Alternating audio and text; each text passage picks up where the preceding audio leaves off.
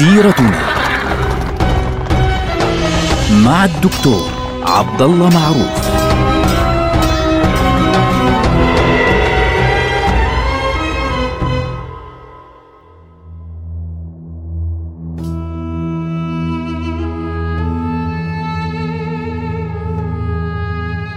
بسم الله الرحمن الرحيم، الحمد لله رب العالمين، والصلاة والسلام على سيدنا محمد وعلى آله وأصحابه أجمعين. حياكم الله جميعا.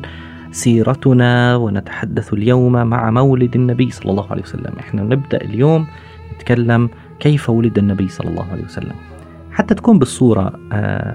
سيد الفاضل وأختي الكريمة المستمعين جميعا، حتى نكون بالصورة، النبي صلى الله عليه وسلم ولادته كانت ولادة طبيعية بالكامل. يعني كثير من القصص اللي بنسمعها عن مولد النبي صلى الله عليه وسلم والمعجزات وإلى آخره، آه سقوط الشرفاء الشرفات أربعة عشر شرفة من قصر كذا، المدائن وغارة بحيرة ساوة، و آه اللهم صل على سيدنا محمد، وخمدت نار المجوس إلى آخره. هذا الكلام كله على الأرجح لم يحدث، يعني ليس عليه دليل فعليا. الشاهد أنه مولد النبي صلى الله عليه وسلم هو مولد طبيعي ل إنسان طبيعي، يعني النبي صلى الله عليه وسلم ليس خارقا وإنما طبيعي، ولكن الله اصطفاه. يمكن في بعض النقاط البسيطة في مولد النبي صلى الله عليه وسلم نعم كان فيها شيء، مثل نزوله من بطن أمه كيف نزل إلى آخره. الآن آه والد النبي صلى الله عليه وسلم هو عبد الله بن عبد المطلب، زوجه والده آه عبد المطلب من امرأة فاضلة آه كريمة من أشرف بيوت قريش، وهي آمنة بنت وهب. أن آه لما حملت آه السيدة آمنة برسول الله صلى الله عليه وسلم، كان عبد الله يخرج في التجارة بشكل طبيعي، في تجارة الشام وتجارة ال ال اليمن، مرة بالصيف مرة بالشتاء، عادي على عادة قريش. الآن أثناء الحمل خرج عبد الله إلى الشام، وأثناء عودته مرض ونزل عند أخواله من بني النجار في مدينة في المدينة المنورة اللي هي كان اسمها في ذلك الوقت يثرب. وخلال ذلك الوقت توفي عبد الله والد النبي صلى الله عليه وسلم. كان ذلك قبل مولد النبي صلى الله عليه وسلم، يعني احنا نتكلم عن طفل أصلا سيولد يتيما قبل مولده بشهرين صلى الله عليه وسلم. وعلى الأرجح حدثت حادثة الفيل قبل مولده عليه الصلاة والسلام بحوالي خمسين يوم، يعني يدوب لسه يمكن ما وصلش خبر وفاة والده كانت حادثة الفيل قد هزت الدنيا في مكة المكرمة. فبعد ذلك بعد حوالي خمسين يوم من هذه الحادثة ولد النبي صلى الله عليه وسلم. أين موضع مولد النبي صلى الله عليه وسلم؟ اليوم في مكة المكرمة معروف أنه في مكان آه يعني قريب من المسجد الحرام، أول ما تطلع من بين الصفا والمروة في ساحة، لما تطلع لبرا المسجد في ساحة كبيرة عند جبل أبي قبيس، وهذه الساحة في آخرها في مكتبة مشهورة اسمها مكتبة مكة. المتعارف عليه بين المؤرخين والآثاريين أنه هذا المكان على الأرجح هو الموع... المكان أو الموضع الذي كانت فيه دار عبد المطلب جد النبي صلى الله عليه وسلم، حيث ولد رسول الله صلى الله عليه وسلم، وبالتالي أقيمت مكتبة مكة في هذا الموضع.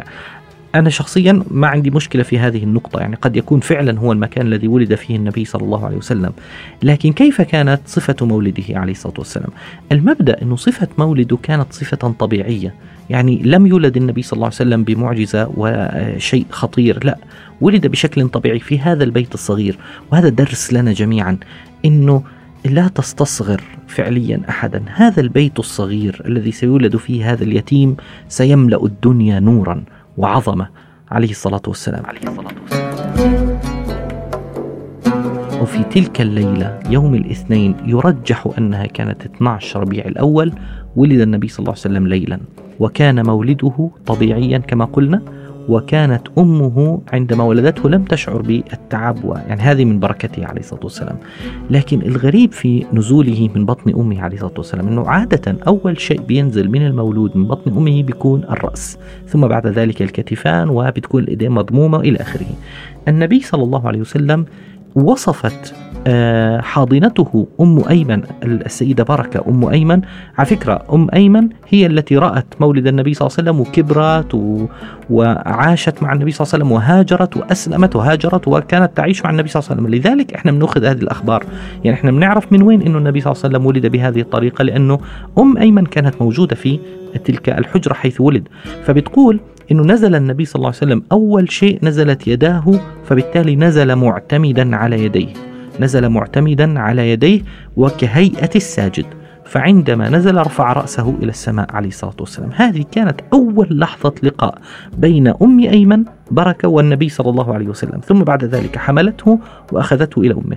من الأشياء المتعارف عليها بين المؤرخين، وأنا أرجح أنها صحيحة، أنه ولد مسرورا. مسرور كيف؟ يعني أنه حبل السري تبعه كان مقطوعا أصلا، فبالتالي لم يحتج إلى قطع الحبل السري إلى آخره.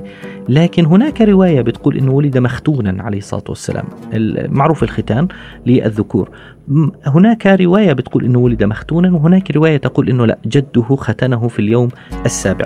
سواء هذه أو تلك ما عندنا إشكالية فيها، لكن الذي يهمنا فعليا أن النبي صلى الله عليه وسلم ولد معتمدا على يديه، وهذه بهيئة يعني غير غير الهيئات المتعارف عليها فعليا، ويعني ما بيعتمد على بشر فعليا، اعتمد على يديه ورفع رأسه إلى السماء كأنه يعتمد فقط على ربه سبحانه وتعالى.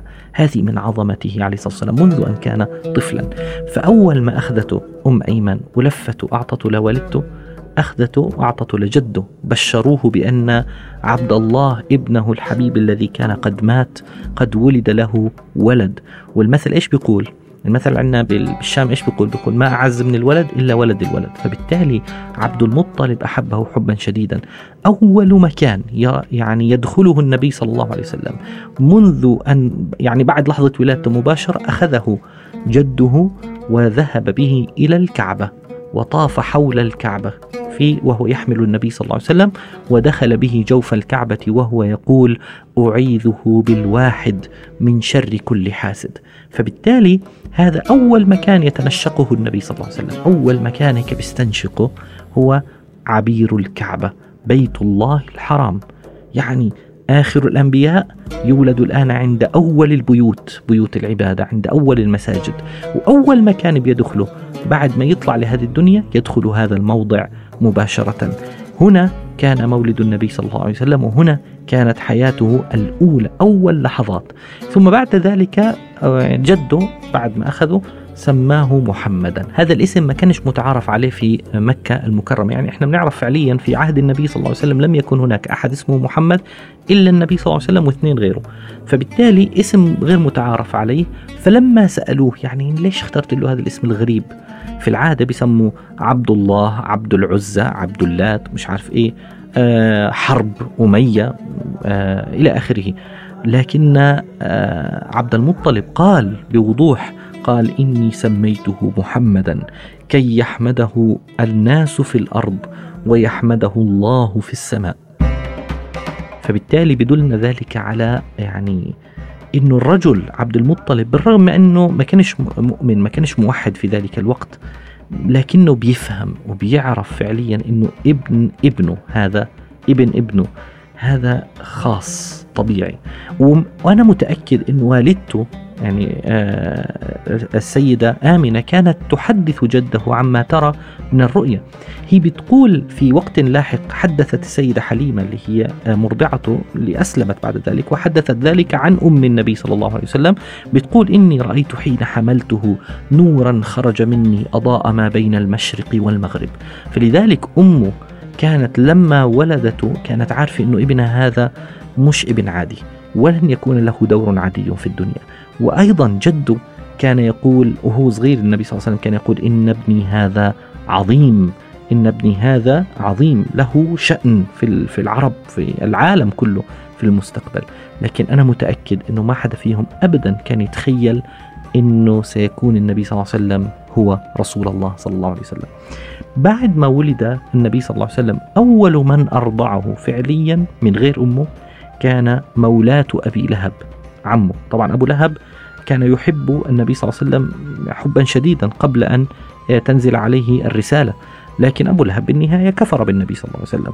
من هذه المرضعة هي ثويبة مولاة أبي لهب، وثويبة على فكرة إضافة للنبي صلى الله عليه وسلم أرضعت رجلين آخرين، أرضعت حمزة كان طفل أيضا أرضعته، فبالتالي صار حمزة بن عبد المطلب اللي هو عم النبي صلى الله عليه وسلم صار أخوه من الرضاعة كمان، وفي نفس الوقت أرضعت ابن عمة النبي صلى الله عليه وسلم اللي هي ابن برة بنت عمة النبي صلى الله عليه وسلم أبو سلمة. أبو سلمة اللي هو اسمه الحقيقي عبد الله ابن عبد الأسد المخزومي، بيكون ابن عمة النبي صلى الله عليه وسلم اللي هي برة، وهذا الرجل هو زوج أم سلمة أم المؤمنين، كان زوجها ثم توفي في عام أربعة الهجرة، والنبي صلى الله عليه وسلم تزوج بعد ذلك أم سلمة رضي الله عنها وارضاها.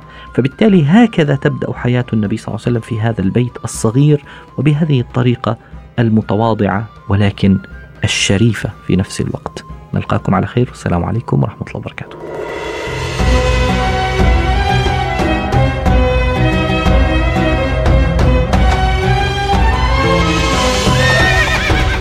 سيرتنا مع الدكتور عبدالله معروف.